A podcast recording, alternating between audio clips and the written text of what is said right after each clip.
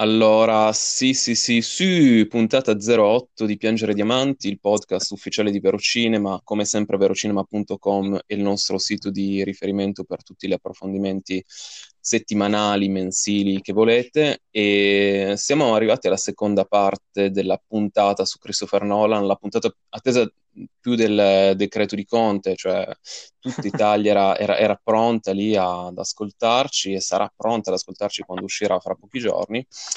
E che dire, la scorsa puntata abbiamo cazzeggiato eh, su Nolan, abbiamo chiacchierato sulla sulla trilogia di Batman, abbiamo parlato dei primi due film, Following, proprio citato velocissimo, ma soprattutto Memento e Insomnia, e ci rimangono quattro film che così, giusto per cambiare le carte in tavola, abbiamo deciso di affrontare in maniera cronologica e abbiamo The Prestige del 2006, Inception del 2010, Interstellar del 2014 e poi l'ultimo in attesa di Tenet Dunkirk del 2017. Eh, ovviamente sono presenti Gabriele ed è presente anche Stefano, quindi ciao ragazzi anche questa settimana. Ciao, ciao, ciao a tutti. Ciao a tutti, e comunque sì, è vero, è una puntata molto attesa perché ora, piccola parentesi numerica, le statistiche dell'episodio precedente, dell'ultimo episodio sono state molto buone, a differenza di altri episodi, quindi evidentemente Nolan... Ma perché Nolan, Nolan piace sempre, cioè tu lo sai anche meglio di me che alcuni youtuber hanno costruito un'intera carriera su Nolan, alcuni siti di cinema hanno costruito non solo una carriera, ma proprio, cioè si sono costruiti una villa a forza di articoli pubblicità e e bla bla bla su Nolan e quindi perché non farlo anche noi, giusto? Ah, ovviamente, quindi eccoci qua infatti. Guarda, io partirei subito con l'aneddoto che hai proprio in serbo per noi, che è quello del libro di The Prestige di cui ci, ci raccontavi prima e così partiamo anche a raccontare quello che forse il suo miglior film nel, che nel corso del tempo forse ha, ha retto meglio più degli altri, ecco. Assolutamente, quindi sì, chiaramente sì, an- stiamo parlando, eh, come più o meno già avevi fatto la scaletta mm, ben pulita prima da te, eh, The Prestige, film eh, del 2006, 2006 perfetto, che arriva esattamente un anno dopo ehm, Batman Begins, quindi probabilmente una lavorazione molto veloce. Proprio, proprio nello scorso episodio stavamo dicendo quanto alla fine Nolan è uno che magari all'inizio, sua, all'inizio della sua carriera era anche un nome di garanzia a livello di produzione, cioè hai dei tempi, eh, quei tre mesi più o meno di riprese e di post-produzione, riesci a fare tutto, confezioni un bel film. The Prestige è un pochino l'esempio di questo.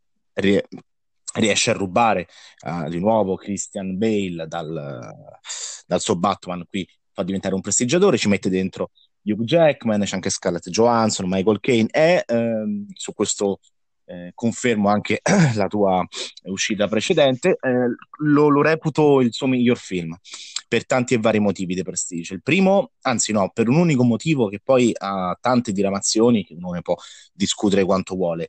Essendo un, um, anche in questo caso, tolto Insomnia, che era un film, diciamo, si trattava di un remake americano, uh, The Prestige ha dietro il romanzo di Christopher Priest, appunto c'è anche un piccolo aneddoto che magari vengo a dare dopo, e eh, assieme al fratello Jonathan, appunto Jonathan Nolan, eh, alla sceneggiatura, ma ci mette anche Christopher la sua manina, diciamo, riescono a portare un concept narrativo perché chiaramente eh, è abbastanza fedele al materiale d'origine, il finale è totalmente stravolto e poi magari vi racconterò anche com'è il finale de- del romanzo, ma proprio una stupidaggine, che è anzi molto più è un, pochino, è un pochino più assurdo, diciamo, per quanto poi di come finisce il film, che poi, piccola parentesi, a molti non è mai piaciuto The Prestige proprio per il suo finale eh, che sfocia nella, nella, fantascienza, in qualche modo, quindi diciamo che se all'inizio potrebbe, eh, si, eh, si incastrava si catalogava il film come un bel thriller, insomma, questi due prestigiatori, fine 800, inizio 900, insomma, il, te- il, teatro, i prestigiatori, arriva comunque sia anche un po' un modo per vedere come i tempi stanno cambiando, quindi inizio Novecento, fine 800, inizio Novecento sta arrivando il cinema, nuovi modi di intrattenere le persone, che un po' il, il personaggio di Hugh Jackman eh, racchiude tutto qua, e quindi cosa fa Nolan? Da un libro quindi da una proprietà intellettuale altrui, riesce a tirare fuori un film lucido con degli interpreti, cioè sono tutti, io per esempio non sono un grande, non, non apprezzo particolarmente Hugh Jackman, qui invece lo vedo davvero in parte, cioè, l'ultimo film che mi è piaciuto per esempio è stato in Logan, eh, tolto eh, a tutti gli altri, quindi insomma...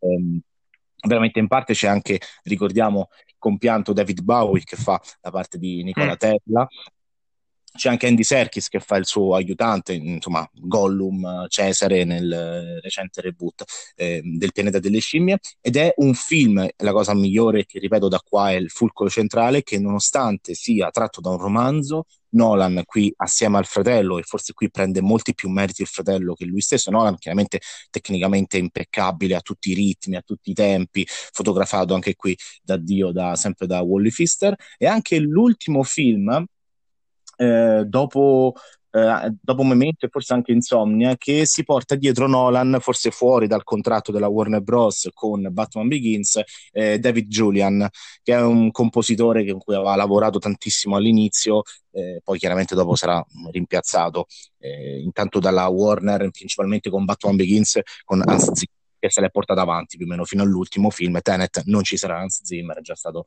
comunicato e quant'altro. quindi da un libro, da un qualcosa di esterno, non propriamente diciamo nolaniano, eh, c'è appunto la bravura di Jonathan, come anche di Christopher, di riuscire a, um, amalgamare un nuovo racconto, sempre partendo dal concept narrativo è sempre lo stesso e arrivare a questa storia eh, di, anche qui un, c'è un puzzle all'interno di un puzzle, quindi diciamo l- il concept da puzzle film c'è sempre, ma è proprio ne- nel ritmo, nella messa in scena, come dirige gli attori, come anche questa storia si svolge. Nolan è famoso un po' per i suoi momenti spiegoni, no, possiamo dire, ma mm. quando arrivi nel finale, e a molti piacciono e a molti non piacciono, ma quando arrivi nel finale di The Prestige, ecco lì è proprio è un carico di tensione che hai accumulato fino a quel momento che eh, non, non, è tedioso o magari eh, facilmente criticabile come in tanti altri film. Ecco. Eh, ricorda molto più Memento quel, eh, sotto questo aspetto, cioè nel finale che tutti, no, tutti i nodi vengono al pettine in questo caso,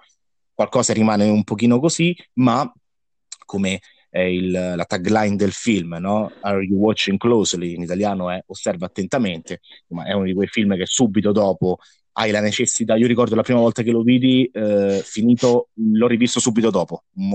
Neanche ci ho pensato 5 secondi, l'ho rimesso da capo e per rivedere quelle tante piccole cose classiche nei film di Nolan che vengono disseminate a destra e a manca, che in realtà poi assumono alla seconda visione un, un valore molto più eh, un valore molto più importante per l'opera finale. Quindi sotto questo aspetto lo trovo tuttora, nonostante tutti gli altri film, tuttora il miglior film di Nolan. Pro- e ripeto, paradossalmente non è neanche una sua idea originale, come per esempio potrebbe essere Inception, ma vediamo dopo, ed è perfetto, cioè bramo ancora un Nolan, non perché non, non, sia mai ritornato a quei fasti, forse con Interstellar ci è riuscito, ma lì l'ho, l'ho, l'ho trovato sempre come un film perfetto, cioè non cambierei nulla, eh, sai, molti, i famosi cinefiletti, ah ma qui avrei tolto 20 minuti, qui avrei fatto così, assolutamente, però più lo rivedo, l'ho rivisto anche recentemente, causa quarantena, insomma, magari di quei film che rivedo volentieri, per, perfetto in tutto quello che, che rappresenta. Eh, prima di passare la, la, palla a voi, piccolo aneddoto appunto che stavo dicendo, cioè questa piccola peculiarità era metà del 2012 e ehm, come ho già detto il libro di The Prestige eh, dell'autore Christopher Priester ma non c'è in Italia, cioè nel senso cioè, il libro non è mai stato tradotto in italiano, quindi vado così, vado alla classica grossa catena di librerie, me lo faccio importare da, da, fuori e quindi insomma pago quei 12 pound, insomma all'incirca ho pagato una quindicina di euro più qualche tassa sopra e decido di leggerlo in inglese. Arrivo circa a metà della lettura, un 200 pagine all'incirca, e poi una piccola casa editrice decide di tradurlo in italiano, quindi nel senso un, fi- un, libro che ripeto è stato pubblicato già da una quindicina, da una dozzina, quindicina di anni, improvvisamente perché io l'ho comprato da, da fuori, allora mm. si sono ricordati di farmi questo sgarbo. la, la, particolarità è che questa casa editrice ha vissuto soltanto, penso, per ehm, pubblicare questo libro. È stato difficilissimo trovarlo, l'ho trovato nella sacrosanta libreria di, di, Roma Termini, la stazione che insomma ha veramente di tutto, le cose più introvabili lì sicuramente le trovi. Difatti l'ho trovata lì nel settore cronaca, non so perché, evidentemente non erano molto a conoscenza. 20-22 euro, forse anche di più, non lo ricordo, dovrei alzarmi a guardare il libro, non lo so, eh, insomma, eh, sorvoliamo sull'impaginazione perché pagine spesse quanto una, una, fiorentina, quindi immaginate che poi il compatto finale è tipo di 400 e passa pagine, quindi eh, pensate un po' il panico, insomma, un piccolo aneddoto per, quanto, per dire quanto mi abbia appassionato quel film all'epoca quando lo vidi, e tanto da recuperare il romanzo e, magari ecco sulla cosa del romanzo ci torno alla fine due minuti me li lasciate prima di passare a quello successivo e, te Simo perché mi sembra che Stefano ha detto che non aveva molto da dire io non so se volevi dirci due cose al volo e poi passiamo a Simone Ah, sì, sì. Vabbè, io allora, mh, mm, perché forse non, non, lo vedo da un po', non ho avuto l'occasione in questi giorni. Io me lo ricordo sicuramente come uno dei miei preferiti, mi ricordo il finale che all'epoca poi ero, ero abbastanza più piccolo rispetto ad adesso, ero abbastanza più, men- meno esperto di cinema, se possiamo definirmi esperto adesso, ehm, però mi aveva proprio spiazzato totalmente, anche a me mi era venuta subito voglia di, di rivederlo, come dicevi prima, e l'ho sempre trovato estremamente affascinante, soprattutto eh, dal lato proprio dello spettacolo, i numeri, eh, il mondo dietro la magia, gli sgarbi che si facevano tra, mi sembra che sia, fossero eh, entrambi dei, dei, prestigiatori, sia Bale sia Jackman, giusto? Sì, sì, sì certo, certo. Che um, si, si, cercavano di carpire i, i, segreti, che è poi la cosa più sacra per un, per un prestigiatore. La, la, figura di Tesla straordinaria con uh, Bowie eh, oltretutto Tesla è uno dei, diciamo, dei, dei, miei pallini, delle mie ossessioni per quanto riguarda i personaggi storici. E, ehm, eh, sempre, mi ha sempre affascinato tantissimo, poi la magia, tutta la, l'ambientazione. È, è, sempre veramente un film, eh, come dicevi prima, solidissimo, me lo ricordo veramente solido, eh, sorprendente sotto tantissimi punti di vista e visivamente impeccabile, assolutamente.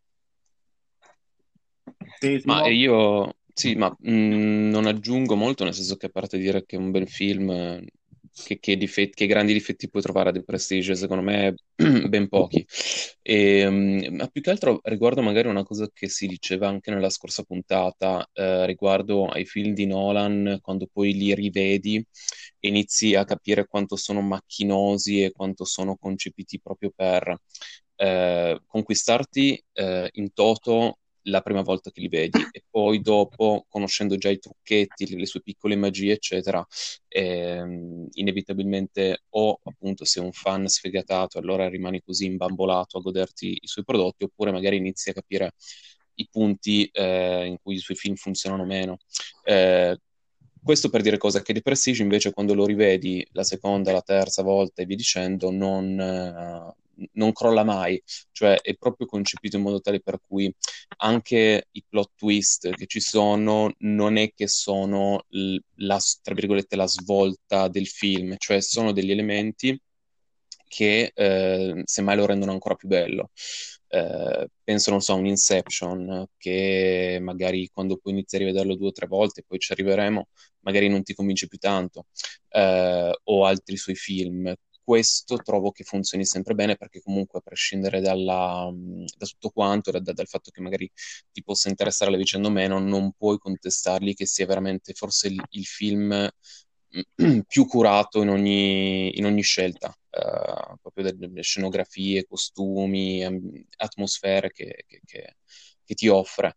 E um, quindi nulla, cioè proprio un film mo- molto piacevole che, um, che io, poi volevo dire solo un'ultima cosa, che forse racchiude tanto di Nolan come individuo, cioè io quando l'ho visto eh, e quando magari ho iniziato a leggere i primi articoli, le prime interviste, poi via via ho conosciuto la sua filmografia, eh, arrivando poi ad avere un'opinione personale per cui sì, appunto, secondo me è un grande tecnico, ma non, non, è, non è un regista che mi emoziona particolarmente. Quando guardo The Prestige o ci ripenso, m- vedo Nolan nei suoi personaggi, cioè sia uh, in, uh, in, Bale sia in uh, Jackman, non so come mai riesco a vedere Nolan, è come se fosse anche uno dei suoi film più personali, più dove ha voluto raccontare qualcosa di sé, questa... perché poi, cioè, essendo un film che si basa tanto sulla doppiezza, cioè non soltanto sui sotterfugi della magia, della, eh, così, del, delle illusioni, eccetera, è un film che gioca molto sul concetto del doppio, come la stragrande dei, fi- di, dei film usciti nel, nel, nel corso de- del secolo scorso e, e ancora prima. Ehm, però io vedo tanto Nolan in questo, non so come mai, cioè non, non riesco a, a, distinguere tanti suoi personaggi in questo film da come mi immagino io essere, essere proprio lui, anche nel suo modo di rapportarsi col lavoro, con, con questa dedizione totale, a questa volontà di migliorarsi, superarsi, superare gli altri, eccetera. Quindi nulla, tutto qua.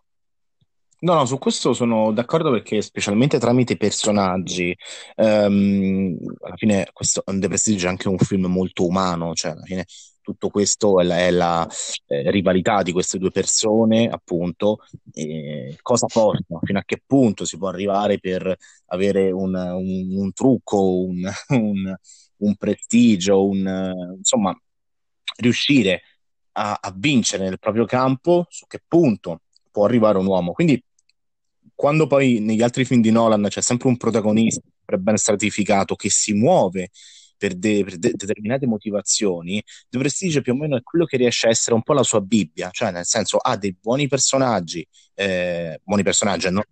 ha dei buonissimi personaggi e quindi eh, eh, entrando un po' nel loro racconto, cioè il monologo finale, possiamo dire il confronto finale, eh, è proprio quello eh, che racchiude un po' le motivazioni che per due ore e passa, quanto è, due ore e dieci, due ore e un quarto in queste due persone si sono dati la caccia, la battaglia, diciamo, per tutto questo tempo. E quindi è anche un film che ti spoglia eh, questi personaggi perché li fa scoprire al 100%. Forse questo perché, come abbiamo detto già nella scorsa puntata, in un modo o nell'altro Nolan ha sempre un po' un'idea in cui un teatro ben definito in cui si muovono i suoi personaggi, c'è sempre un paio di motivazioni che si collegano con tanti altri, abbiamo già detto, no? il fatto che questi di solito i personaggi nolaniani hanno sempre questa figura della donna, una, don- una moglie che una morte, una donna scomparsa, muoversi per qualcosa. Più o meno tutti i personaggi di Nolan si muovono sotto questo aspetto e, e da lì forgiano, diciamo, la loro eh, la loro forza interiore, che può essere un cavaliere oscuro, appunto, un memento, anche qui di Prestige, Interstellar, cioè alla fine abbia, abbiamo sempre un po' questi stessi concept. Quindi sì, sembra quasi un po' un, un, un punto cardine nel modo in cui impostare i suoi personaggi, che mi sembra abbastanza interessante. E prima di passare a Inception, ora magari lo dico, niente di che, volevo fare una piccola, proprio così, tre minuti scarsi nel dirvi più o meno come finisce il romanzo. Uno dice no, me lo voglio leggere, però eh, la parte, faccio spoiler pesanti, però cioè, nel senso, non credo che qualcuno ora dice no, ora me lo devo leggere anch'io, cioè così. No, per spiegarvi un po' anche eh, perché sono un po' malato io sotto alcune cose, quindi leggo il romanzo e mi dico ok, mm, Nolan come, un po' come è successo con Jurassic Park, se avete letto il romanzo, avete visto il film, eh, e sono cose totalmente differenti, cioè ci sono degli stravolgimenti mastodontici per rendere il film, in questo caso Spielberg ha reso il film proprio più, più vicino a lui, ed è la stessa cosa secondo me che hanno fatto i Nolan Bros partendo dal concept de- del romanzo che per farla breve è più un racconto eh, al passato, cioè è ambientato nei giorni nostri dove ci sono i rispettivi eh, eredi delle, delle, dei due personaggi, quindi di Borden e di Angier, che si incontrano e leggono questo diario, cioè entrambi i diari per eh, rievocare tutta la, questa storia. E, e, nel finale, ora per dirvela in modo abbastanza semplice, tutti i cloni di Robert Angier in realtà non sono mai morti e sono tipo ranchiusi, rinchiusi sotto un, in uno scantinato in una villetta. Il, il, libro finisce che questi escono fuori e vanno tipo a dominare il mondo. È una cosa un po' folle. Sì, sì, è una roba tremenda. Però, insomma, mi spiego. Minchia, cioè... che cagata. Madonna. no, vabbè, non è, non è che non è che vanno a dominare il mondo, però c'è l'ultima sequenza è proprio loro che escono da questa villa e vanno fuori. Chiaramente ti trovi mosso cazzi vostri. centinaia di Robert Tangier, di, insomma di Hugh Jackman che vanno in giro nel, così e, e quindi loro scoprono che quello che hanno letto e poi questi due tipo uno è una lei uno è un lui, chiaramente anche loro si fanno le loro porcate ogni tanto tra raccont- un racconto e un altro e, poi tipo, il finale è che loro che escono fuori, quindi insomma la trappola del, ehm, de, de, della vasca d'acqua fino a una certa, il resto sono rimasti in vita. Oppure no, perché la macchina continuava, ah no, la macchina si era rotta e continuava a clonare. Ecco perché dopo cento anni la macchina stava ancora clonando.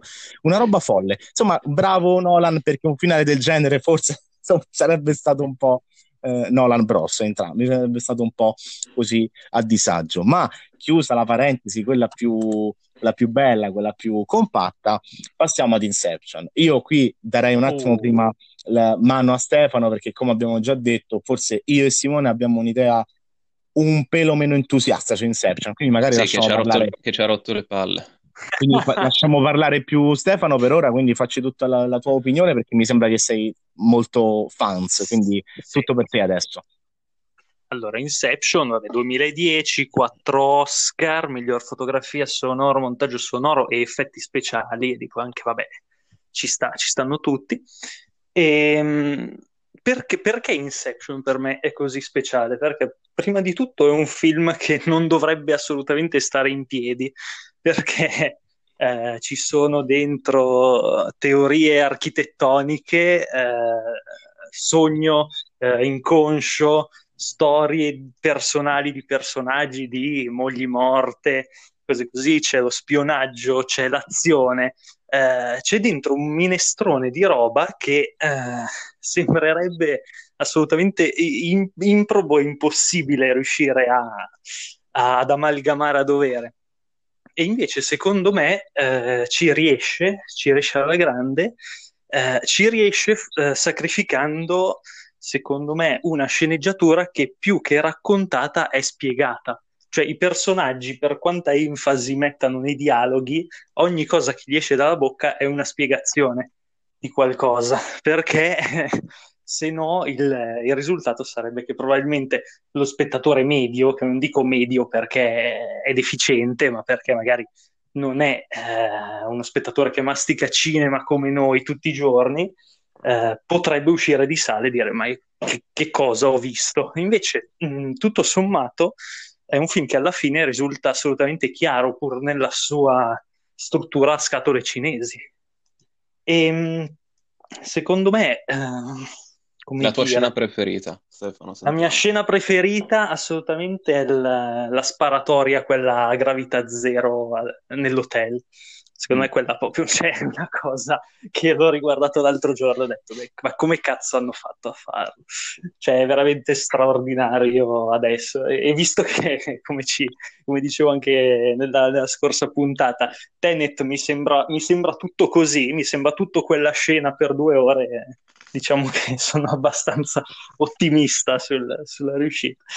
Però, detto questo, a parte che l'idea, um, l'idea di Inception è eh, di Paprika, è quella di Paprika di Satoshi Kon, non so se avete visto voi. Certo. Film d'animazione. Eh, mm-hmm. L'idea è proprio quella, non so se poi mh, si sia ispirato, se l'abbia avuta simile, però è proprio mh, mm, quell'idea lì dove toglie tutto l'LSD e ne fa una storia di spionaggio industriale alla fine. E eh, al contempo di introspezione del personaggio di DiCaprio che eh, si ritrova con uh, i ricordi della moglie innestati nel, nel suo cervello per, per, la paura di perderla definitivamente dopo il suo suicidio secondo me quella, la, la storia di, di DiCaprio di eh, Marion Cotillard, che non mi ricordo il nome del personaggio adesso, e Mol, di Mol. Mol, Dominic e Mol. Ehm, secondo me quella, quella, storia lì, all'interno delle altre mille storie che racconta Inception, è gestita molto bene, secondo me. Non so poi com- come, come, la pensate voi, se anche quello è una, è una cosa che non avete gradito. Ma Gabriele. io lascerei andare un attimo te, vuole tenermi per ultimo. Che... No, no, cattivo, no, no, cattivo. no, non sono cattivo, no, no, perché secondo me Sì, poi sì, ci possiamo parlare tante altre cose. Tanto di te, poi io mi, inserisco alla fine. Eh, alla Ma fine- guarda, ehm, cioè, onestamente sono anche tipo dieci anni che non lo vedo. Se non dieci, sono nove, ecco. Eh, perché le ultime volte che l'avevo... Cioè, io l'ho visto, forse il film di Nolan che ho visto di più perché al cinema mi era piaciuto da morire. Poi l'avevo comprato in DVD, l'avevo visto un paio di volte, mi era piaciuto uguale. Poi non so, non so perché, forse perché magari contemporaneamente in quel periodo stavo veramente iniziando ad appassionarmi a tutta questa roba qui. E allora vedevo tante altre cose e questo film l'ho sempre iniziato un po' a detestare, e, mh, anche ripensandoci, nel senso che cioè, è un film mh, un po' troppo concettuale, proprio di... Cioè, è, è il suo punto di forza ed è forse anche il punto di forza di Nolan come regista, essere così ehm, robotico nel pensare a ogni cosa, che, il che lo rende unico e speciale questo. Però ehm, col tempo ho iniziato ad appassionarmi di più a cose un po' più di pancia, un po' più di... mh, anche un po' più tranquille dal punto di vista narrativo, più semplici forse, però più umane. Eh, in Nolan vedo un alieno quando... Un alieno che fa film, cioè inarrivabile, un, un genio tipo Da Vinci, però non, non vedo l'umanità eh, che poi quando esco per strada incontro, cioè non so se mi spiego, preferisco, non lo so, sì, sì, mh, sì. re- registi un po' più viscerali, ecco. Ehm, e quindi non lo so, Inception è un, è un po' un, un film che avrei paura a riguardare oggi perché avrei paura a, a dire, vabbè, dopo mezz'ora mi rompo, stacco, boh, finisce lì. ehm, e sarebbe un peccato perché comunque è un film, cioè, lo ripeto, l'avevo già detto nella scorsa puntata, cioè incredibile dal punto di vista visivo che secondo me ha veramente segnato quell'epoca lì. Cioè, Sì, sì, gli sì. anni 2000 sono finiti in maniera gloriosa con quel film lì, secondo me. Cioè, non so, eh, quando sono a Parigi e c'è tutta la città che si accartoccia su se stessa, è una cosa che visivamente dici non è possibile. Non, Sì, cioè, sì, è sì. com- come esperienza proprio cinematografica dal punto di vista di eh, tu, spettatore chiuso in sala, che guardi questo film, è, è qualcosa di unico.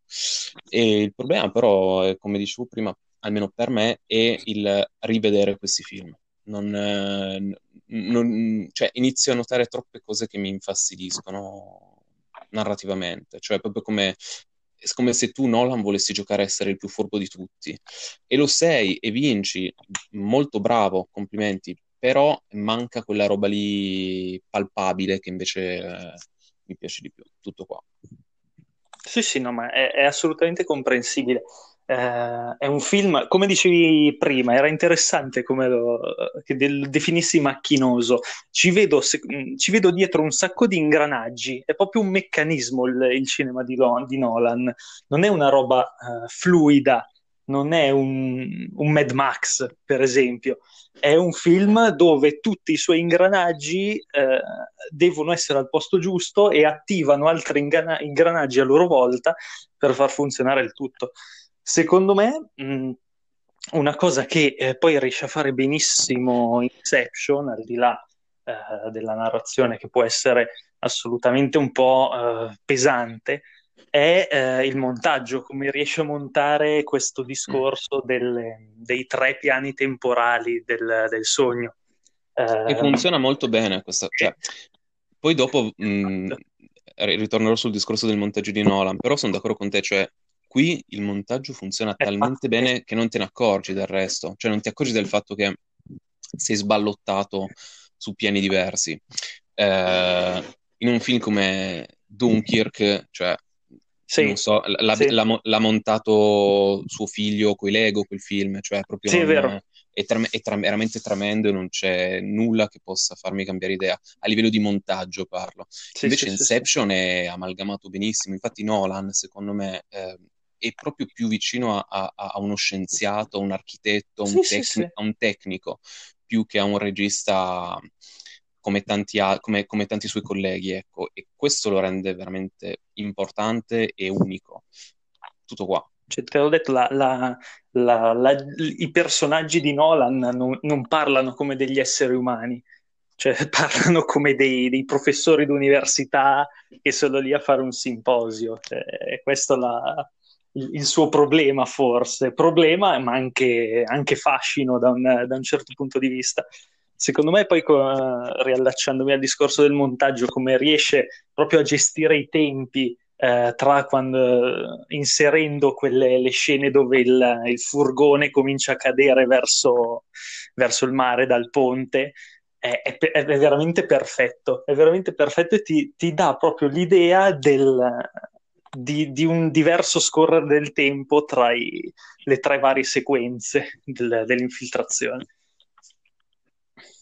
mi inserisco un po' vai, vai. nel finale così per chiudere, poi magari, magari dico un paio di robe che uno vorrebbe approfondire. Sono d'accordo un pochino con tutti. Io sono rimasto allo stesso modo affascinato, come l'avevamo già citato nella scorsa puntata, di come alla fine anche Nolan ti, ti propone il, um, ti propone con teaser, immagini, trailer, i progetti su cui sta lavorando. Simone, proprio la scorsa settimana aveva detto, io ricordo ancora il teaser di Inception, cioè dicendo come dire che roba folle, cioè voglio vederlo. Io lo ricordo perfettamente, anch'io allo stesso modo. I primi teaser, specialmente il primissimo teaser che non mostrava nulla, faceva solo, grazie alle, alle, alla realizzazione di grafiche, si mostrava continuamente questo labirinto, no? quindi perdersi nel, nel labirinto della mente. Era una roba veramente folle che poi ha preso una strada molto simile, comunque sia è sempre stato abbastanza fedele come, come progetto, anzi nel primissimo teaser ci sono anche delle immagini cartate perché si, nel film finale non ci sono, è una cosa che magari, lo, perché l'ho recuperato in settimana, ci sono delle cose che nel film non ci sono. E sono d'accordo con Simone, è un film eh, che non rivedrei, proprio perché esattamente come hai detto te Stefano, ci sono tanti di quegli ingranaggi, però quando eh, secondo me il problemino, di, il problemino di Inception è proprio questo, cioè essere stato costruito su tante regole che sì. a livello teorico sono affascinanti perché giustamente pareggi che si accartoccia su se stessa, l'idea dei piani, entrare nella mente, nel subconscio, è bellissimo poi come costruisce l'idea di questa, cioè eh, la cosa molto bella che ho trovato affascinante è la costruzione ehm, drammaturgica, diciamo, della possibilità di entrare nei sogni, nel subconscio delle persone e tu vorresti anche saperne di più, cioè apre a una serie di interrogativi incredibili, cioè con questa sì, tecnica, sì, sì.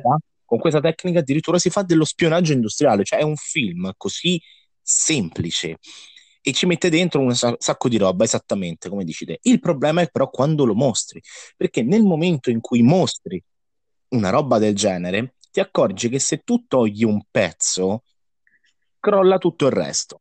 E Inception mi dà proprio um, quell'idea, cioè che ho paura a rivederlo anch'io, è uno che un film che magari non rivedrei volentieri, nel senso non perché ho paura, non mi piace assolutamente, e ci sono molte cose che mi sono piaciute e ora le vengo a dire, ma ho la reale consapevolezza che c'è qual- quella piccola cosetta che, che, vai a togliere e tutto il castello crolla, per quanto poi alla fine si parla proprio di questo, no? di castelli di carta, di costrutti di subconscio che vanno a costruirsi per poi crollare facilmente, cioè è una cosa che poi succede di, concretamente proprio nel film.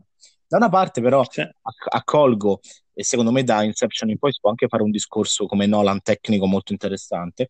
Eh, te Stefano dici proprio della scena più bella del, del, appunto della, uh, dell'albergo. La sparatoria, no? sì. Esatto, che c'è, quindi Yusuf lì si butta con uh, il camioncino, fa le sue piroette e quindi automaticamente no, il senso di, di gravità sì va a 360 gradi, si gira tutto. Ecco, quello è um, una cosa che poi molti sottolineeranno poi nel futuro per quanto riguarda Nolan, ovvero quanto piaccia comunque sia costruire queste scene proprio um, materialmente. Ci sono diversi video di backstage che potrete trovare su YouTube dove vedete che lui si è fatto costruire un intero corridoio, cioè all'interno di una macchina gigantesca, che è una scena che quanto sarà due o tre minuti si svolge in, du- in, due momenti differenti sì. e lui si è fatto costruire un coso, cioè questa struttura che appunto è, è, inserita all'interno di un cilindro che gira continuamente quindi gli attori sono davvero sballottolati a gra- manca. Esattamente, qui si apre una, una bellissima, specialmente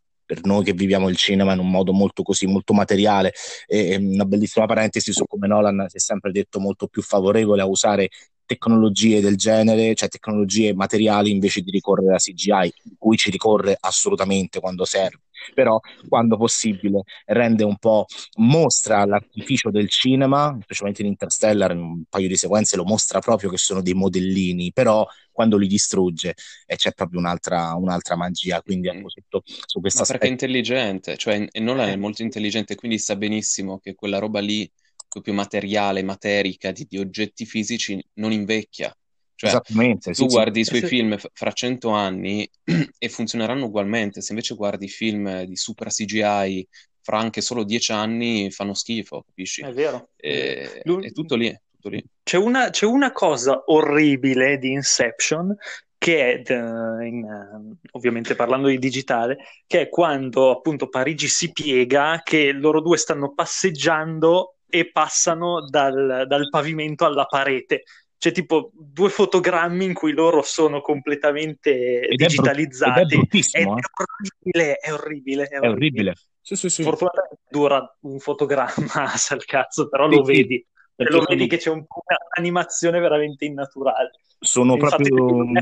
farlo il meno possibile poi sono proprio due piani che, che vengono, diciamo, staccati sì, in post-produzione, rincollati, ma lo vedi proprio da come c'è un momento che scatta. Sì, sì, Quella scena è, è, una di quelle che ho più a mente, però ecco perché magari la scena appunto dell'albergo è quella più bella, perché eh, certo. restituisce qualcosa di vero. A me, per esempio, di, mi piace molto di più il primissimo livello quando sta in città che piove e, e, lì insomma vedi proprio alcune cose fatte malissimo, ah, ma sì, perché stanno essenzialmente girando davvero in città con la pioggia, in quintali, ettolitri di, di, di, acqua sprecata così, ma restituisce una roba eh, in, sempre affascinante. Ecco. Quindi, e poi in tutti gli altri film Nolan ha sempre prediletto un po' questo aspetto eh, molto più tecnico. Faccio un esempio stupido che comunque sia a supporto di questa tesi. Ora, questi giorni ne ho approfittato ancora prima che lo facessero in televisione per rivedermi eh, la trilogia, la primissima de, del Signore degli Anelli. Non sono un fan del genere fantasy, quindi è una di quelle poche cose che, che sopporto facilmente, ecco. ma, ma, perché lì? Perché quando vedi questi orchi che escono fuori dalla melma, eh, questo fango che si sporcano così non potrà mai essere a paragone a un orco creato nell'Hobbit tutto in 3D che ha il fango ma anche il fango è fatto in CGI ecco cioè, eh sì. queste cose per quanto poi quando dal, dalle due torri in poi comincia a contrapporre col green screen gli attori che fanno gli Hobbit a tutti gli altri che sono comunque sei di dimensioni a, a, di altezza normale, gli Hobbit sono alla stregua dei denani e tu vedi comunque se c'è un green screen molto brutto, parliamo se comunque sia di un film che ormai quanto c'era più, più di vent'anni, eh, eh, poco meno di vent'anni, inizio del 2000 e, e, ok la tecnologia è quella che è, ci hai provato, mm. La bellezza almeno del primo, della compagnia dell'ane- de- dell'anello, quando vedi insomma veramente il modellino, veramente tante persone buttate per terra, non te la toglie nessuno. E questo sì, no, sì, sì. è da una parte intelligente, che lo sa, che resiste di più, da un'altra parte, diciamocelo, eh, gli danno anche i soldi, perché in un'altra situazione, magari una, un, qualcun altro, un qualcuno che deve ancora farsi le ossa, oggi Nolan magari è capace di dettare regole, magari con Inception ha davvero dimostrato che i soldi, ecco una cosa che bisogna dire, i soldi che davano in mano a Nolan li vedi tutti su schermo, tutti li vedi, tutti, fino all'ultimo sì, penny lo vedi che lui ce l'ha messo la, in quel film. Ed è specialmente con Interstellar, insomma in Inception assolutamente, cioè c'è una marea di roba. Già qui infatti sì con Tenet condivide un po' questo aspetto un po' spion- di, di, spionaggio. Beh, Nolan si è sempre detto fan di, eh, di Hitchcock e insomma, cioè, ci, cerca sempre di prenderci un po' quel gusto un po' da, da, da thrillerone pesante, ecco. Ma vabbè. Beh, molto Hitchcock, soprattutto nella, come dicevo prima, nella, nella love story tra, tra loro due. È un, è un inglese, è un, è il, Nolan è un po' il classico inglese conservatore sì, sotto alcuni sì, sì, aspetti, quindi eh, e lo vedi proprio nel, nella messa in scena e così. E questo è anche il primissimo film che Nolan ha scritto da solo. Io sono di, di quest'idea che lui da solo zoppica. Mm, non perché, mm, non perché, non ne sia capace, ma secondo me ha sempre bisogno del supporto. Mm. Secondo me, sai, sai, cosa? Secondo me lui scrive eh, per tutti. Cioè lui prova a far capire, lui, lui sa che vuole fare una roba complessa e cerca di spiegarla a tutti e questo ovviamente eh, lo, lo, è quello che lo rende un blockbuster, è quello che lo rende anche un po' pesante a livello di, di, di racconto, secondo me. Anche, anche, però adesso con i risultati mh, finora in quasi in poco più di 20 anni di carriera, alla fine ritrovo una, una, una solidità narrativa più quando scrive con il fratello non che, stia, non che stia, dando diciamo, oh, de, delle lodi al fratello, ma è anche normale che quindi loro lavorano perfettamente, sanno perfettamente quel tipo di idea che devono portare a termine, quindi non c'è più un cervello, ce ne sono due. Anche il fratello è uno che, cioè uno molto molto bravo, non è uno che è messo lì perché conosce, nel senso anche le cose che ha fatto lui nel campo televisivo in particolare sono sempre interessanti e le guardo sempre con piacere. Um, Westworld adesso, Person of Interest prima, che è una sorta di Batman eh, serializzato, però insomma è, è, è, roba che nonostante sono i, cross, i, classici crime, almeno con Person of Interest, c'era davvero bel, era, c'era veramente un bel background dietro, veramente una bella storia che, che progrediva. A me che i procedurali così diciamo non piacciono,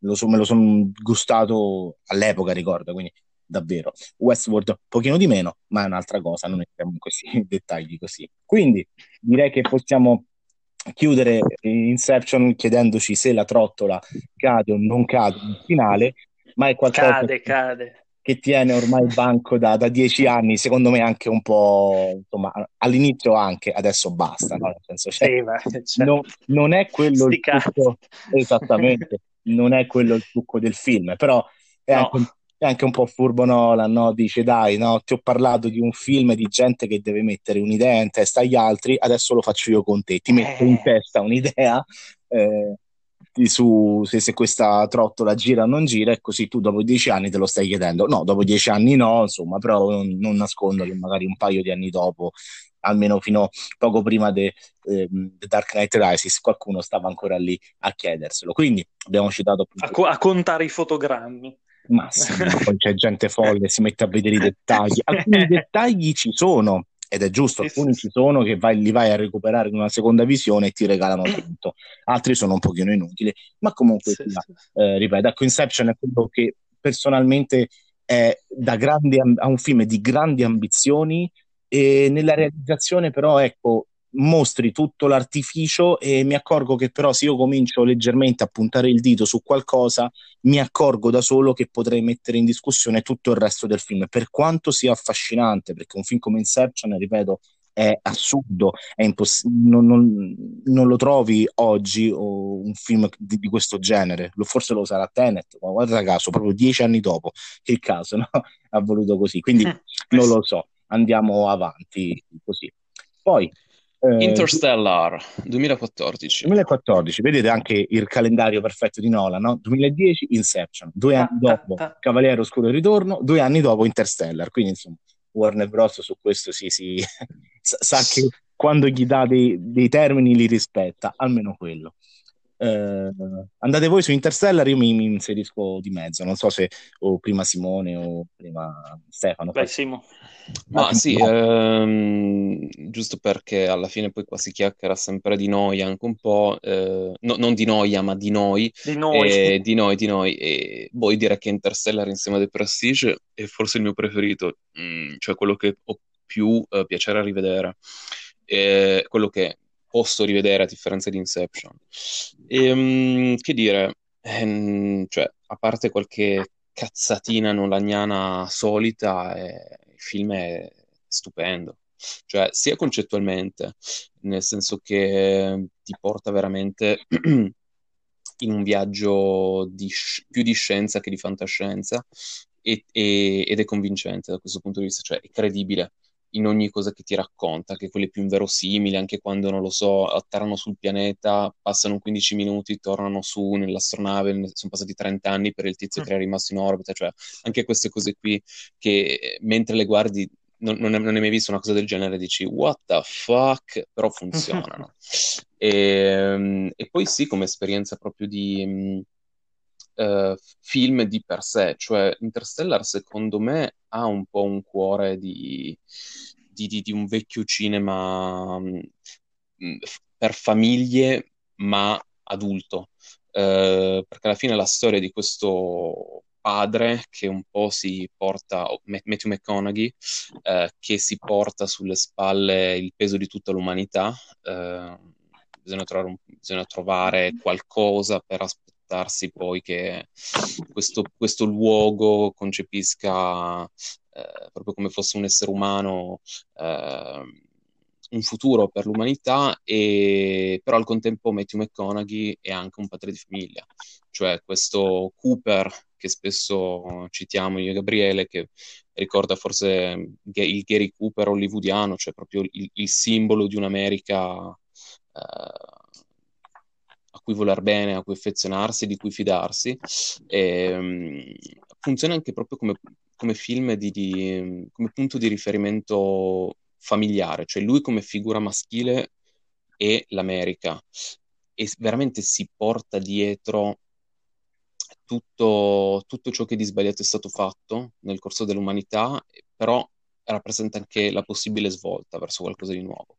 Poi il film ovviamente c'ha delle trovate nolaniane, che appunto sono quelle che citavo prima, che secondo me funzionano meno, che è tutta la storia relativa a Michael Caine, che lo manda lì, però lo manda lì per un certo motivo, che inizialmente non capisci, e allora lo capisci a un certo punto, perché Nolan le cose te le deve proprio spiegare a chiare lettere eh sì. e far raccontare da uno dei suoi personaggi, non è che te le può fare semplicemente vedere, deve proprio spiegartele, gli spiegoni di Nolan. Sì, sì, sì. E... Però, cioè, anche dal punto di vista prettamente cinematografico, che forse è quello che ci interessa di più, eh, il film è veramente meraviglioso. Eh, la scena di eh, non si può fare, che ti dice Anne Hathaway, ma Cooper le risponde no, dobbiamo farlo, è necessario, tutta quella scena lì di, di, di salvataggio, eh, Matt Damon che compare dal nulla sì. e, e pianta un casino dopo l'altro, eh, questo robot TARS a cui ti affezioni più che, un, più che un essere umano. E... Che è orribile. sì, è un, è un tipo Minecraft. Eh, sì. e... Non lo so, cioè è un film veramente bello film ehm, che poi sì. dura tantissimo, sono quasi tre ore di film, però cioè, a un certo Volano. punto non, non, ci fai neanche più caso. Eh, da Cooper che, che, che guida eh, come dire, il suo pick-up eh, nei, nei, campi di grano turco a Cooper che, che, che guida un'astronave, non, non, ti sconvolge vedere il cambiamento quando scivolano nel buco nero, è un'esperienza cinematografica meravigliosa. Sì. E, e, ripeto, Interstellar secondo me eh, nel tempo ovviamente non dico che cadrà nel dimenticatoio, ma perderà un po' della, eh, della sua bellezza intrinseca proprio di, di, di, grande cinema. Cioè, nel senso, non penso che fra 50 anni, guardandoci indietro, lo vedremo grande come oggi vediamo sì. eh, Odissea nello spazio di Kubrick, giusto per fare un paragone, ah, che, che, che, Nolan adora come film e che ha portato il restauro Cannes nel, nel 2018 per i 50 anni. Non penso che rappresenti un, un monolite nella storia del cinema eh, a cui eh, riferirsi, eh, però comunque sicuramente uno di quei film che nel ripeto, nei decenni continuerà a funzionare bene, come uh, da un punto di vista proprio, io parlo solo di cinema, non, non tanto di storie o sì, credibilità sì, o meno, come funzionerà ancora Gravity di Quaron, come per altri Ad versi appunto lo stavo per dire, ad eh, Astra di, so. di Grey, cioè sono quei film di fantascienza che però ti raccontano anche t- tante cose mh, sì. oltre la fantascienza, ma rimanendo unicamente nella sfera fantascientifica, sono bellissimi e sono una, una figata. Ecco. Utilizziamo un termine barbaro, cioè sono proprio una figata questi film. Secondo me, secondo me, tipo Ad Astra verrà rivalutato negli anni, mentre Interstellar verrà un po' archiviato. Ah, è, scusate, è... scusate lo, lo, dico per chi ci sta ascoltando. Noi tre, io, Simone e Stefano, abbiamo amato Ad Astra. Lo sottolineiamo perché ha fatto schifo a tutto il mondo. A noi ci è piaciuto da morire. Sì. Vai, continua Stefano, scusa. Eh, no, niente, sì, stavo dicendo questo. Ehm, sì, secondo me è, è proprio, l'ho, l'ho, rivisto adesso. È un film assolutamente solidissimo, è un film che tre ore cioè, se, se le mangia. Ehm, è un film, forse uh, il, il, Matthew McConaughey di, di, di Interstellar è, for- è, forse il personaggio migliore che Nolan abbia scritto, secondo me, perché uh, fa sempre le cose giuste, non ha mai una, una reazione esagerata, è sempre estremamente umano, come dicevamo Esatto. prima, che invece in Inception eh, sono un po' eh, so- sopra l'umanità, sono un po' staccati, distaccati. Eh, Matthew McConaughey fa, fa tutto con una, una passione, una tensione, un dramma interiore che non ho visto in altri film suoi. Forse in The Prestige, forse in The Prestige. No, no, ma eh, guarda, secondo me hai completamente ragione, cioè Cooper è veramente umano, Sì. eh, è veramente l'eroe americano pater familias eh, su cui dipendono le sorti di tutti, cioè, Sì. ah, cioè come, eh, come dire, mh, ritratto proprio di, di- di- di- di una persona, neanche di un personaggio, è veramente indimenticabile, sì, sì, sì, sì, sì. E poi forse, cioè Matthew McConaughey comunque aveva ormai già fatto film eh, importanti, da Beh, Killer sì. Joe a Dallas Buyers Club, però questo film è proprio anche da un punto di vista di eh, icona, no? Eh, questo Cooper è veramente memorabile. ecco. E poi altra cosa, secondo me, incredibile è che eh, praticamente, non, non dico, ovviamente c'è, c'è digitale, c'è CGI, ma non la vedi. Cioè, è, è- secondo me la, la- la space opera più, più credibile eh, che, che si sia mai girata. È credibile perché ha un- quello st- lo stesso valore che ci ha restituito ad Astra, cioè ovvero ehm, c'è la scena poco dopo che loro partono, no? Che c'è l'attore di colore, mi sfugge il nome, Romoli, il Eh, protagonista è Romoli, sì. no? Cioè, che lui dice, cioè renditi conto che qua fuori non c'è nulla, no? E in qualche Sì, modo bellissimo. percepisci qualcosa, cioè tu senti, la cosa bella dei film di Nolan, come anche in Inception, c'era questo aspetto, in Interstellar lo provi di più, è quanto sia una cosa talmente folle. eh, ecco, su- in Interstellar succede la, la stessa cosa che succede in, in Inception, che magari in Inception secondo me funziona un pochino di meno, cioè è una cosa che se tu sposti un- un- una piccolezza, la missione crolla. In Interstellar tu hai questa, questa sensazione, però l'umanità dei personaggi, fregarsene un po' di tutto e loro essere così emotivamente forti, rende eh, questa avventura, cioè proprio un Davide contro Golia. No, l'ha già citato Sì, sì, Simone sì. quando eh, Cooper dice è necessario perché eh, Matt Damon è esploso in quel momento e lui deve Sì. raggiungere, nonostante tutto, la, la- la navicella, la, l'Endurance, che solo recentemente ho scoperto che i- non so se voi lo sapevate, l'Endurance in realtà è un orologio e ogni comparto è, un- è un'ora. Non so se voi ci avete fatto caso, me ne sono accorto recentemente. E, vabbè, cercate, Ah. un'imma- cercate un'immagine, Sì, sì, sì. un'immagine dell'Endurance, in tutto sono 12 compartimenti stagni e sono posizionati eh, come le ore sull'orologio. No. Mhm. Vabbè, Sì, sì, sì. insomma, mo, mo tutti, oddio, che cazzo ho detto? Me ne sono accorto recentemente, non ci avevo mai fatto caso. E comunque sia il concetto del tempo, no, la- l'ho buttato ovunque, questo all'estrema potenza. E quindi, eh, no, no, quindi questo aspetto invece mi dà molto una roba molto, molto più umana, quindi raggiungere, fare, c'è questo obiettivo da portare a termine, co- pur nella consapevolezza che i mezzi sono pochi. E quindi c'hai questa sensazione, ehm, qu- quando l'astronave parte, quando l'astronave si muove, c'è un, un sonoro pazzesco perché senti proprio come le paratie tremano. Ed è qualcosa che ha ripreso per esempio tantissimo Chazelle eh, o, eh, con il suo First Man, ma anche nello stesso Dunkirk Nolan ha riproposto questa cosa, specialmente con tutto il segmento narrativo di Tom Hardy, il pilota dello, appunto, dello, dello Spitfire, non ricordo se sbaglio è quello, e senti proprio tremare tutte le, le- cioè l'instabilità, c'è qualcosa di talmente forte ma che comunque sia sta per- forse sta per crollare, cioè ti mette proprio lì dentro e Mm. questo è pazzesco. E, e vi lancio anche una cosa, visto che eh, sottoscrivo un pochino tutto l'entusiasmo e anche secondo me il secondo film proprio che più amo di Nolan, ripeto, togliendo un attimo perché po- ci potremmo mettere anche dentro il Cavaliere Oscuro, ma stiamo tenendo fuori la parentesi Batman, proprio come film al di fuori di un universo così DC in questo caso.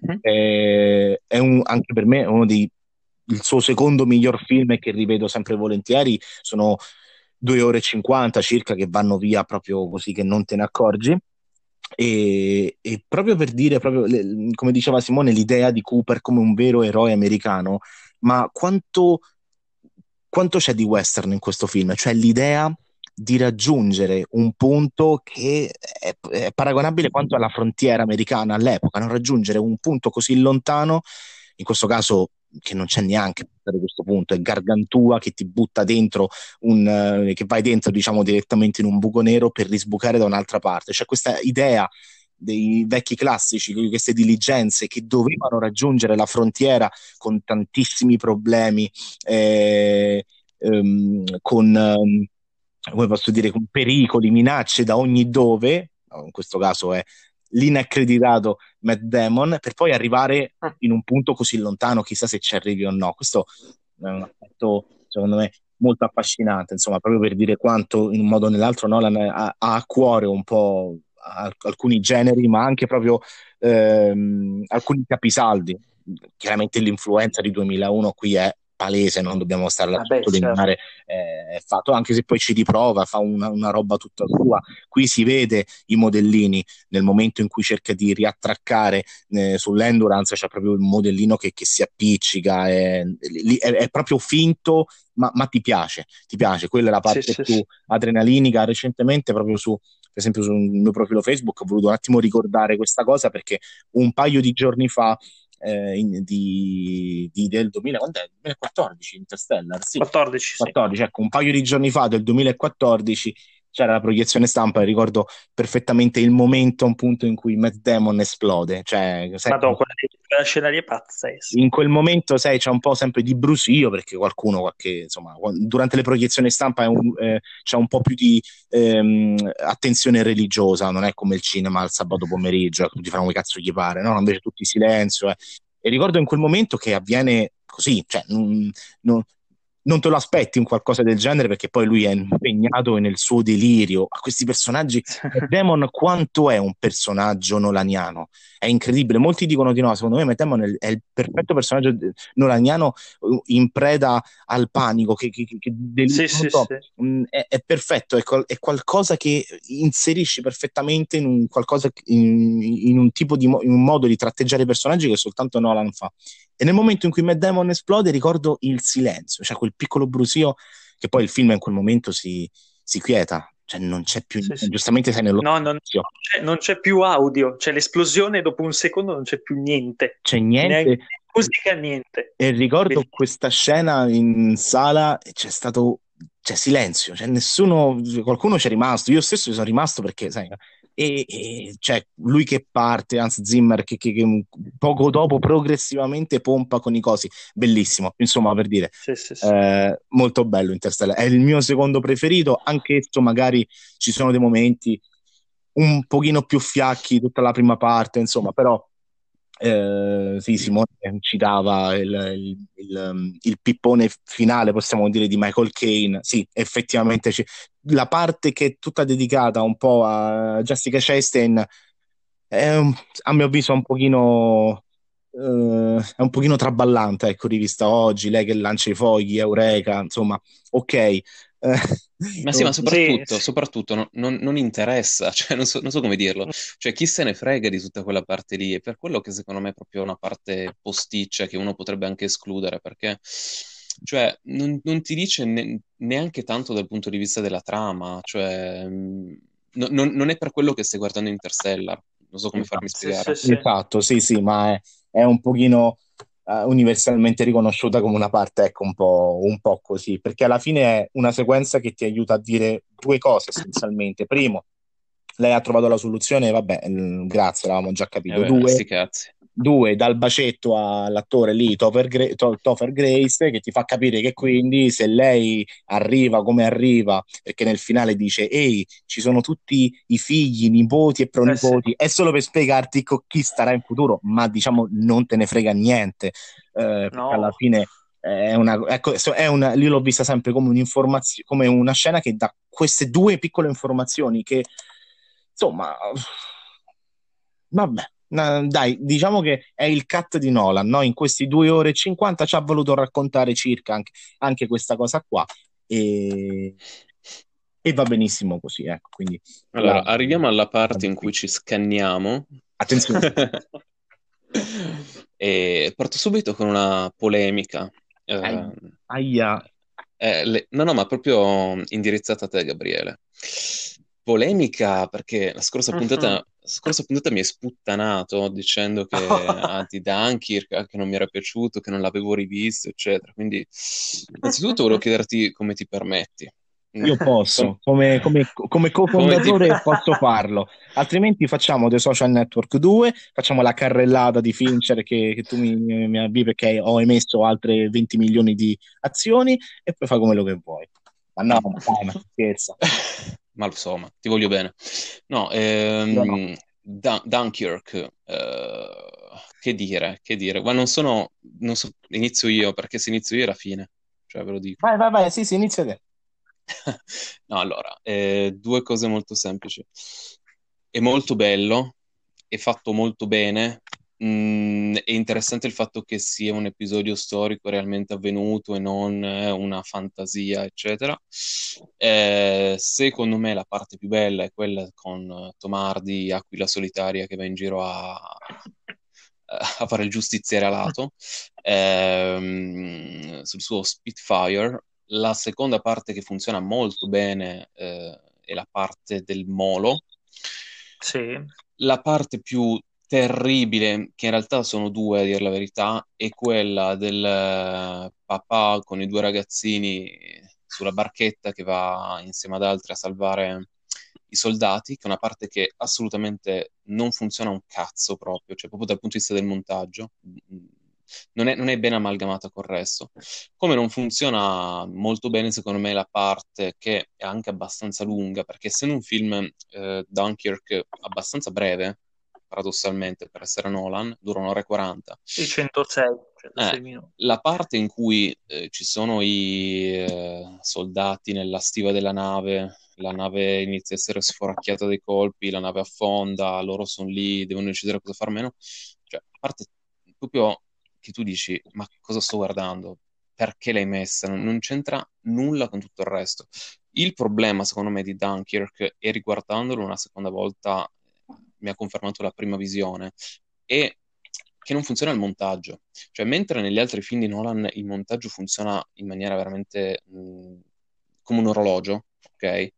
Funziona mm. tutto. Poi ti può piacere o meno, ma funziona. Qui secondo me il montaggio non funziona, cioè non so come...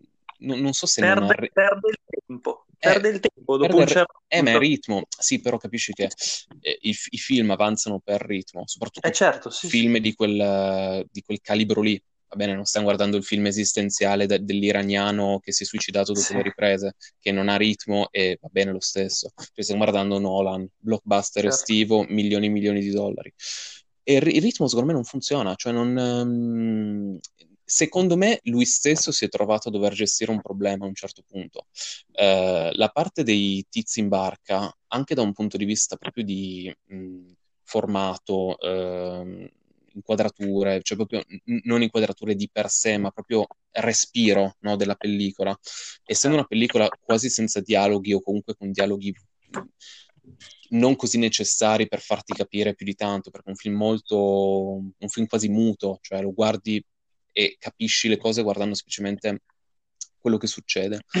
Quella parte dell'imbarca è gonfia di, di, di, di dialoghi moralisti come come ci si poteva aspettare. Lo spiegone di Nolan. Sì, è lo spiegone di Nolan, ma, ma, anche, ma, anche, incastrato male. Eh, sì, sì, guarda, sono d'accordo. Vi, vi invito, anche, soprattutto Gabriele che lo adora, a guardarlo e avere questo piccolo tarlo nella testa, cioè ma qui il montaggio sta funzionando oppure no?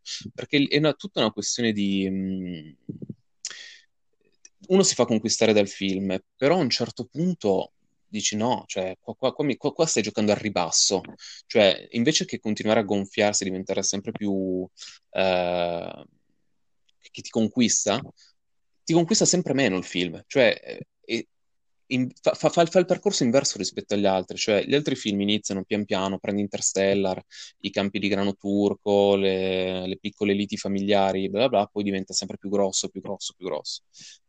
Dunkirk no, cioè Dunkirk fa l'esatto opposto, inizia con mille esplosioni, tutto meraviglioso, eccetera, e poi via via muore, si, si rimpicciolisce, scende. Non voglio fare metafore, similitudini eh, così anatomiche, va bene, però un po' mm. quello, cioè boh, continua a non, a non, convincermi la scelta proprio della gestione del tempo, che, che, poi è il fulcro del film, no? Il tempo. No, non... Come sempre, come sì. gli, gli ultimi tre. Sì, la trilogia del tempo. Cioè, qui è come se si fosse, fosse rimasto incastrato nel suo stesso giocattolo. Sì. Eh, gli, si vede che è un progetto molto personale, mi sembra che suo nonno abbia partecipato alla battaglia, qualcosa del genere, comunque ci sì. sono, poi vabbè, essendo una storia realmente avvenuta e che riguarda la sua nazione, dici va bene, cioè, non so come se da noi facessero un film, eh, ne hanno fatti una marea su, sulla seconda guerra mondiale, su certi episodi particolari. E, però tolto quello, secondo me ha perso, per, per, una volta, per la prima volta nella sua carriera, ha perso leggermente il joystick, l'ha perso, non, non, è stato più in grado di manovrare tutto l'ambaradan che aveva messo insieme nella maniera migliore possibile.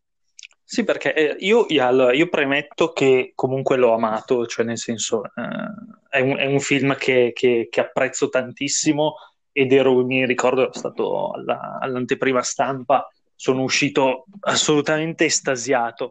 Poi però ci ho, ci ho ripensato e effettivamente tipo la, la, prima ora è qualcosa di pazzesco.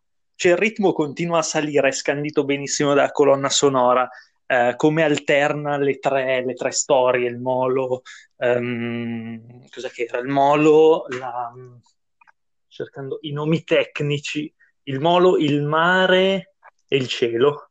Sì. Esatto. E, ehm, come li alterna è perfetto. Poi secondo me comincia proprio a girare a vuoto, ma anche le, le, sequenze che hai detto che sono le tue preferite, che sono quelle con Tomardi, eh, secondo me comincia ad essere veramente sempre la stessa cosa, cioè lì non cambia mai, non, non ha un'evoluzione il personaggio, a parte nel finale poi. E secondo me ha proprio questo problema, si rialza un po' nel finale, ma eh, dopo la prima ora comincia uh, a, a, rallentare tantissimo. E detto questo, secondo me, però, è forse eh, il film di Nolan in cui il paragone con Kubrick ha più senso perché ha delle immagini singole che sono assolut- assolutamente pazzesche, delle geometrie incredibili eh, soprattutto nella parte del molo, eh, e boh, cioè che, che, gli vuoi dire? C'è anche la scelta dei colori, questo cielo plumbeo, la spiaggia ocra, eh, questi soldati che si muovono allo scoperto senza sapere co- cosa gli succederà di lì a 10 secondi. Eh, ti dà proprio una sensazione di incertezza, malinconia, mh, mm, fatalità che boh, ti, è, è, abbastanza travolge, travolgente. Ma anche perché poi il discorso, il discorso, del ritmo è legato al punto di vista dei personaggi, cioè sì. eh, come nuclei. C'è il nucleo Tomardi, poi c'è il nucleo soldati e poi c'è il nucleo papà ragazzini sulla barca. Quelli sono i tre punti di vista principali. E esatto. ti, ti, accorgi proprio che mh, il punto di vista di Tomardi funziona dall'inizio alla fine, cioè proprio alla fine, quando lui viene catturato e si fa quell'ultima prima sorvolata a motore spento, eccetera. Sì. Bellissimo. Bellissimo. Sì. E cioè, ve- vedi quasi un personaggio come Cooper di Interstellar, l'eroe sì. mh, silenzioso che deve fare il suo lavoro, eccetera. Poi vedi questi tre ragazzi, ragazzini che, che, un po' si odiano fra di loro, poi c'è l'infiltrato che non è, non è inglese, ma cioè, è un po' un pasticcio di gi- giovanile, no? Con il cantante sì, dei... Sì. non mi ricordo più quale Harry Styles. Eh, appunto. Eh, e che secondo me funziona, come dicevi tu, nella prima ora, poi dopo perde mh, mm, anche lì si, si, perdono fra di loro, non, non riesci più, cioè rimani anche un po' confuso.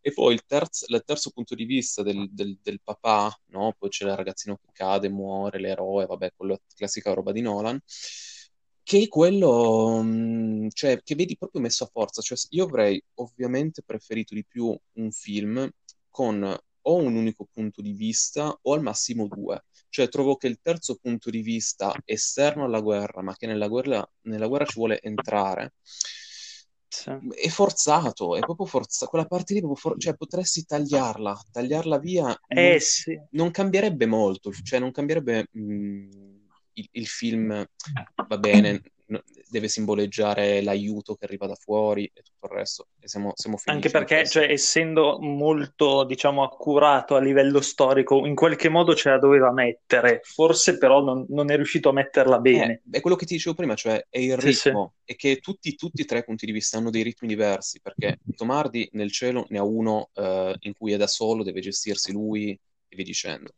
Gli altri tre insomma non sono tanto bravi, fuggono, non fuggono, devono aiutarsi a vicenda, sono un po' degli animali impauriti che scappano. Ok. Gli altri invece vanno eh, coscientemente verso la direzione prefissata e tutto il resto, però mh, mm, è forzato, secondo me è forzato. Eh, arrivo io?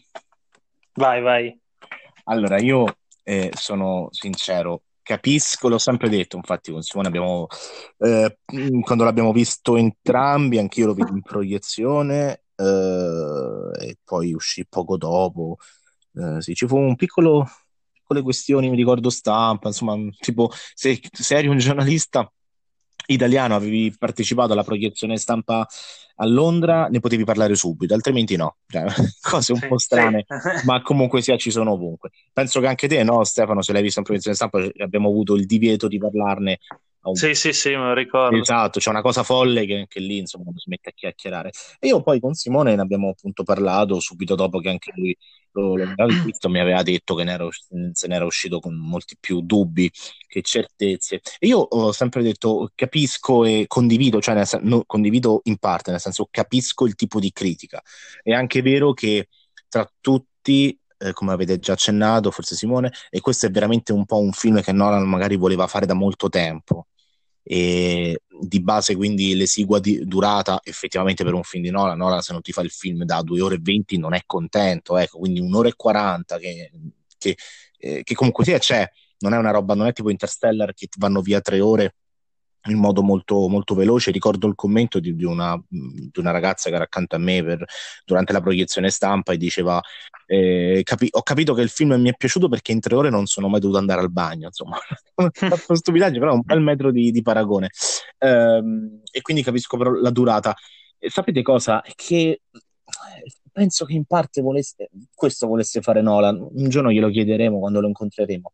Cioè, ti mette dei personaggi effettivamente eh, fallimentari al servizio di una storia che comunque sia sta a dirti un, un semplicistico concetto, ovvero che non, no, non, è una storia di eroi, di, sì, sì. di, ecco qui forse va in contrario, fa una cosa diversa da quello che ha sempre fatto Nolan appunto con altri personaggi dove magari c'era questo eroe che metteva davanti il cuore più di tanta altra cosa, qui invece eh, tutte quelle piccole sagome, quei piccoli soldatini che vede dall'alto Tomardi quando passa sopra appunto la spiaggia, ne vede tantissimi, cioè ti rende sono persone come tante, giovani, vecchi, anziani, eh, di mezza età, eh, e quindi cerca eh, proprio sotto questo aspetto di non celebrare nulla. Per me è significativo, per esempio, come il film finisce. Ci sono due scene che anticipano, diciamo, la, la fine. C'è Tomardi che brucia il suo Spitfire e viene catturato, e non finisce lì il film. Il film finisce con l'ultima inquadratura sì, sì. dei due ragazzi che tornano sconfitti, ok? Vengono celebrati con sotto il monologo di, di Churchill, bellissimo, però eh, anche secondo me è un piccolo metro per definire anche l'opera, cioè l'ultima inquadratura è del, del, ragazzetto, non Harry Styles, quell'altro, non so il nome. Tac, finisce lì. Non è un film che finisce su Tomardi che viene catturato per celebrare l'eroismo. Tomardi, sì, come soldato fa il suo, brucia eh, lo, eh, il suo calcio, il suo Spitfire per non darlo eh, in mano ai tedeschi, insomma così è distrutto, la gente si è messa a criticare addirittura la, la, la, il fattore realismo del film, che dicono come fa a andare in fiamme se, se il carburante è finito, no? La cosa bellissima del film è che lui finisce il carburante, sì. no? Insomma, poi la superficialità, basta vedere che in quel momento Tomardi scende e versa qualcosa su, sullo Spitfire, cioè si vede palesemente, però non è la prima cosa che, che cade all'occhio, lo ammetto, la prima volta effettivamente me lo sono chiesto anch'io, lo rivedi, ti accorgi che sta gettando qualcosa, un liquido sicuramente, eh, alcol infiammato, quello altro che sia, ecco. Quindi eh, sul montaggio, eh, io qui sono sincero, non ho trovato tutti questi problemi di montaggio. Cioè, alla fine forse serve una visione in più per capire eh, come si incastra tutto. Però mi sembra esattamente, eh, forse sarò un po', so, sarò un, un ago nel pagliaio, cioè l'ho trovato perfettamente in linea con tanti altri tipi di montaggio, che è sempre lo stesso montatore, eh? è sempre Lee Smith che ha montato anche Spectre, Skyfall, cioè eh, n- n- non è l'ultimo arrivato. Ma, non è questione, ma non è questione del montatore, è proprio, è proprio una questione di scelta di Nolan di gestire le tempistiche così. Io, questa è poi una, solo una mia idea, magari nella realtà di fatti non è andata così, ma io penso che lui abbia dovuto gestire del materiale già filmato dopo, cioè concepire un montaggio dopo avendo quella roba lì pronta, ma senza avere pensato prima. Sì, ma lui, essendo un tecnico, come abbiamo detto prima, secondo me nella testa ce l'ha perfettamente il film. Io credo che invece in questo caso non ce l'abbia avuto in testa il film, o almeno avesse in linea di massima, come dire, boh, l'idea del film, eh, il tipo di, di, feeling che voleva trasmettere, ma che delle scelte le abbia fatte poi nella stanzetta al buio con il suo montatore e che oh, cioè, non, ho questa, questa impressione, cioè non, non, è un film concepito sulla carta, è un film concepito sì, sul anche campo. perché probabilmente non aveva mar- troppi margini di manovra ma cioè, considerate, per, considerate eh. anche che questo film comunque sia, eh, oltre per proprio per riprendere il concetto di come Nolan vuole tutti i materiali, è stato girato con mezzi reali. Ok, sì, sì, sì, okay quindi comunque sia... Un... È pazzesco quello. Ok, quindi potrebbe anche essere sotto questo aspetto per dare credito a ciò che dice Simone, che magari non ha avuto modo di, us- di, utilizzare quello Spitfire in studio per un tot e quindi ha dovuto montare con quello che aveva probabilmente.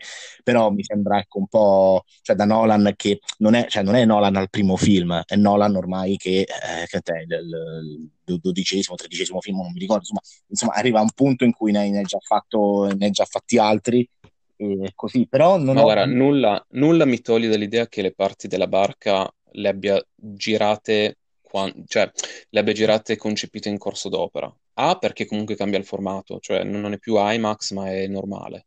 Quindi già, secondo me...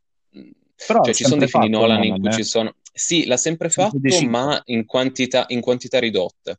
Cioè, in Interstellar o anche eh, nel, nel film di, nell'ultimo film di Batman, cioè ci sono delle scene in IMAX e il film è in un altro formato. In Interstellar e tantissimo IMAX, ma proprio tanto, tanto, tanto più del solito, meno male. Ma le parti in barca sono tutte non IMAX e va bene che sei nella barchetta, che cazzo devi fare in IMAX? Mostrare il mare, cioè un po' poco. Però, oh, ti giuro, morirò, finché, me, finché Nolan non mi manda un'email con scritto well, well, well, e mi spiega la cosa, rimarrò di quest'idea che quella parte lì l'ha gestita, in... l'ha gestita diversamente da come gestisce le cose solitamente, perché secondo me stona poi. De gustibus. È anche un film estremamente diverso da tutti quelli che ha fatto, proprio anche per tematiche, per, ma sì, per ma assenza di questo dialogo. è bello, ma questo per... è bello. Sì, sì, sì, no, cioè secondo me, nel senso, è un film assolutamente da, da vedere, poi però uh, ti lascia quel, quel dubbio, ti lascia quel piccolo dubbio. È un film imperfetto, molto bello, però ha, ha quella roba lì. Mm. Eh, nel senso, sottoscrivo questa cosa che ha detto Stefano perché all'epoca ricordo che ho accolto, ne avevamo forse anche parlato nella scorsa puntata, in un modo molto strano Dunkirk perché la gente dice ah ok il classico film di guerra il classico film no, di guerra esattamente infatti per niente, molti, per... molti stroncarono il film eh, secondo me con poca coscienza ma sai come si dà voce a sì. chiunque scrive nel web perché l'avevamo già citato l'altra volta Nolan deve tornare a fare i film di, di, di fantascienza sì. no, anzi secondo me questo dimostra anche essere un grande regista cioè non sempre è forse è vero il film più diverso di Nolan almeno per quanto riguarda alcuni personaggi perché poi nel modo in cui mette in scena lui cerca sempre un po' quel grado di realismo mh, meno CGI possibile che ti spreca 200 e passa milioni soltanto per un film di un'ora e 40 ma cosa ci ha fatto tutti quei soldi ecco li vedi, li riesci a vedere e, e te ne rendi conto. Um, non lo so, io tro- sono sincero, lo trovo con- ancora oggi affascinante e magari ho questo piccolo problema di non riuscire a esprimere bene il motivo per cui lo trovo affascinante, che non vuol dire ah, Ma... lo stai dicendo così per... A me proprio la confezione, cioè come è confezionato il film, è vero, può, può dare, diciamo, serve una seconda visione probabilmente per... Ehm, far coesistere tutti e tre i piani temporali perfettamente, ma eh, è, è, è, proprio un, uno spettacolo, cioè, quando fa tutti quei campi lunghi sulla spiaggia. Dopo ti dico una cosa quando hai finito. No, no, ma io ho finito, cioè, solt- io ho ancora questa immagine di questi silenzi, questi campi lunghi, sì. il sonoro, cioè è, è veramente eh, prendere un evento, forse uno di quelli tendenzialmente al cinema, sì, sì, alcuni eventi vengono narrati all'inverosimile, 40 film soltanto sullo sbarco in Normandia, quindi ha questo aspetto un pochino più patriottico qui Nolan, probabilmente ha avuto i suoi cenni storici dai suoi parenti, quindi va a raccontare qualcosa che voleva lui stesso in un modo molto più intimo, c'è una, una, cura nel dettaglio di alcune riprese, ho sempre in questa scena iniziale del, di questi ragazzi che allungano una mano dentro, all'interno di una casa dalla finestra e c'è questo posacenere con la sigaretta, cioè sì. una cura per piccolezze che di base non te ne dovrebbe fregare nulla. Ecco. È un film al servizio eh, di qualcos'altro, di una sensazione, di, di, di, un'esperienza tecnica, perché alla fine non è che c'è molto da raccontare. Ecco perché appunto qui Nolan magari gioca di più e posso capire che può non piacere sul montaggio, perché altrimenti sarebbe stato davvero il classico film che ha una tecnica mastodontica e così qui possiamo boh, ne so, cioè, n- non dico dobbiamo aprire un'altra, una, una, parentesi perché non stiamo parlando di ciò, apriamo una parentesi che è successa recentemente anche con l'ultimo film di Sam Mendes, allo stesso modo, allo stesso modo, quindi mh, mm, io la vedo un pochino più così, ma chiudi te Stefano se volevi interrompere. No, secondo me la, il file, quello che rende così affascinante Dunkirk è che, come eh, avevi detto prima, che Interstellar si, fa, si rifà un po' al western, eh, qua ci ho visto molto eh, un, quasi un film di eh, attacco alieno, con questi nemici sempre fuori campo.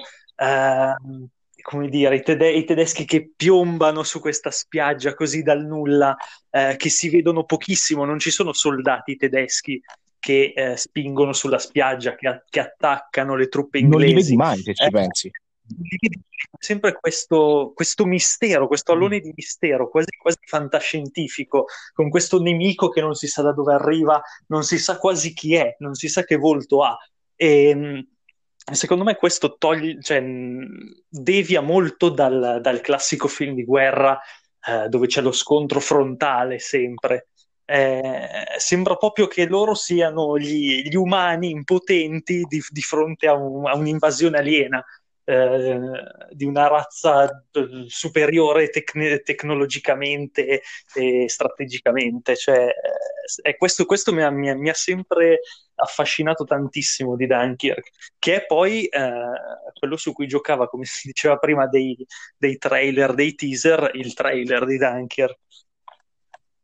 No, no, ma infatti questa cosa qui che dici della corrispettiva de, de, dei tedeschi eh, se ci pensi non li vedi quasi mai, no? Cioè c'è un, c'è, sì, un, sì, c'è un, nemico che viene sconfitto. Sono braccati. Esatto, quindi ripeto, è proprio un approccio diverso con cui Nolan si, si, si pone al film. Però se, se, se, avete più o meno ascoltato le mie parole, cioè io tendenzialmente sono molto democratico, cioè se a te non piace assolutamente, capisco sotto alcuni aspetti il perché, ma secondo me questo, questa, questa, diversificazione, questo modo di approcciarsi in un modo così diverso al classico film di guerra, e ce ne sono tanti altri film di, di, um, in, non per forza di guerra, ma ambientati in un periodo storico eh, bellico, in cui è il modo in cui ti approcci che riesce a rimanere, riesce a lasciare qualcosa allo spettatore. Questo è un film tutto di sonoro, principalmente, ragazzi. Questo ehm, è qualcosa che potresti soltanto ascoltarlo, neanche guardarlo, giustamente sono, c'è proprio una sceneggiatura ridotta all'osso in termini di battute, cioè ci sono molti momenti di silenzio, Tomardi neanche si vede mai in faccia, solo l'ultimo frame si vede alla fine, è tutto un respiro. Tomardi non si vede mai in faccia. Soltanto alla fine, soltanto alla fine. no, no, in dico, generale, nella sua carriera. Sì, ecco, me, è meglio contento lui, non lo so. Ormai ci hanno fatto tanti meme, anzi ora mi sono ricordato sì, anche qual è quella pagina che dicevo nella scorsa puntata che fa tantissimi meme su Nolan, si chiama proprio Tars, la pagina Facebook, cercate. Ah, eh, mi sono ricordato, fa dei meme su tutto il cinema di Nolan che mi fa morire dalle risate. La seguo solo per quel momento, per quel motivo lì. Vabbè. E quindi, ripeto, proprio sotto questo aspetto è proprio, ehm, è, è proprio un film di suoni, di sensazioni. Non lo so, ripeto, capisco, posso immaginare il perché non piace, posso immaginare anche perché molti attendono Tenet, perché sembra essere un po' un sequel spirituale di Inception e quindi quelle cose in modo o nell'altro uh, cioè, mh, sono molto sono intriganti sulla carta, come l'abbiamo già detto, lo è sempre stato Inception e quindi in un modo o nell'altro abbiamo anche bisogno un po' di tornare in sala, un po' di farci eh, di lasciarci andare in, questa, in questo tipo di cinema. Io continuo, ripeto, a trovare Dunkirk un film fantastico. Non è uno dei miei preferiti Nolan, io l'ho già detto, cioè, mh, mettendoci anche il Cavaliere Oscuro, cito sempre The Prestige e Interstellar. Ciò non toglie che Dunkirk l'ho trovata uh, quella che assieme all'ultima parte di Interstellar è la cosa che più vicino sono riuscito a definire come un'esperienza cinematografica che è un pochino diverso dal guardare od osservare un film, eh, è più una roba di pancia, molto più di sensazioni. Questo sì. è come ne uscì all'epoca quando lo vidi in proiezione stampa e come l'ho sempre rivisto successivamente, che è un altro film che ho visto poi, diciamo, per me in Blu-ray a casa tante altre volte, anche per, per, la, per la, durata, ecco, questo sì. E, nulla, so, te Simo volevi chiudere con qualcosa o... Ma mi, mi sono stufato di infierire. Quanto sei cattivo, guarda, oh, mamma mia. Ora no, Nolan, cioè, ora Nolan no, ma è bello ascolta, questo, ma questo è bello. Ora questo Nolan, è bello non, non essere d'accordo. Nolan ah, sì, ascolta, dice allora eh, che cosa state facendo? Come vi permette? Allora non faccio uscire Tenet. Eh, a voi non ve lo faccio più uscire. Ah, è vero, voi italiani neanche a luglio, a settembre, ha detto Warner Bros. E vi attaccate. Vabbè, cioè che lo vedremo a priori a settembre, quindi noi possiamo anche posticipare di poco. Vabbè, meglio così, eh? E poi spoiler, gente impazzita, e quindi bah, vabbè. Quindi poi puntatone su Tenet, quando uscirà, puntatone di Piangere Diamanti su Tenet. Allora, io ho chiesto un parere a Simone sul trailer.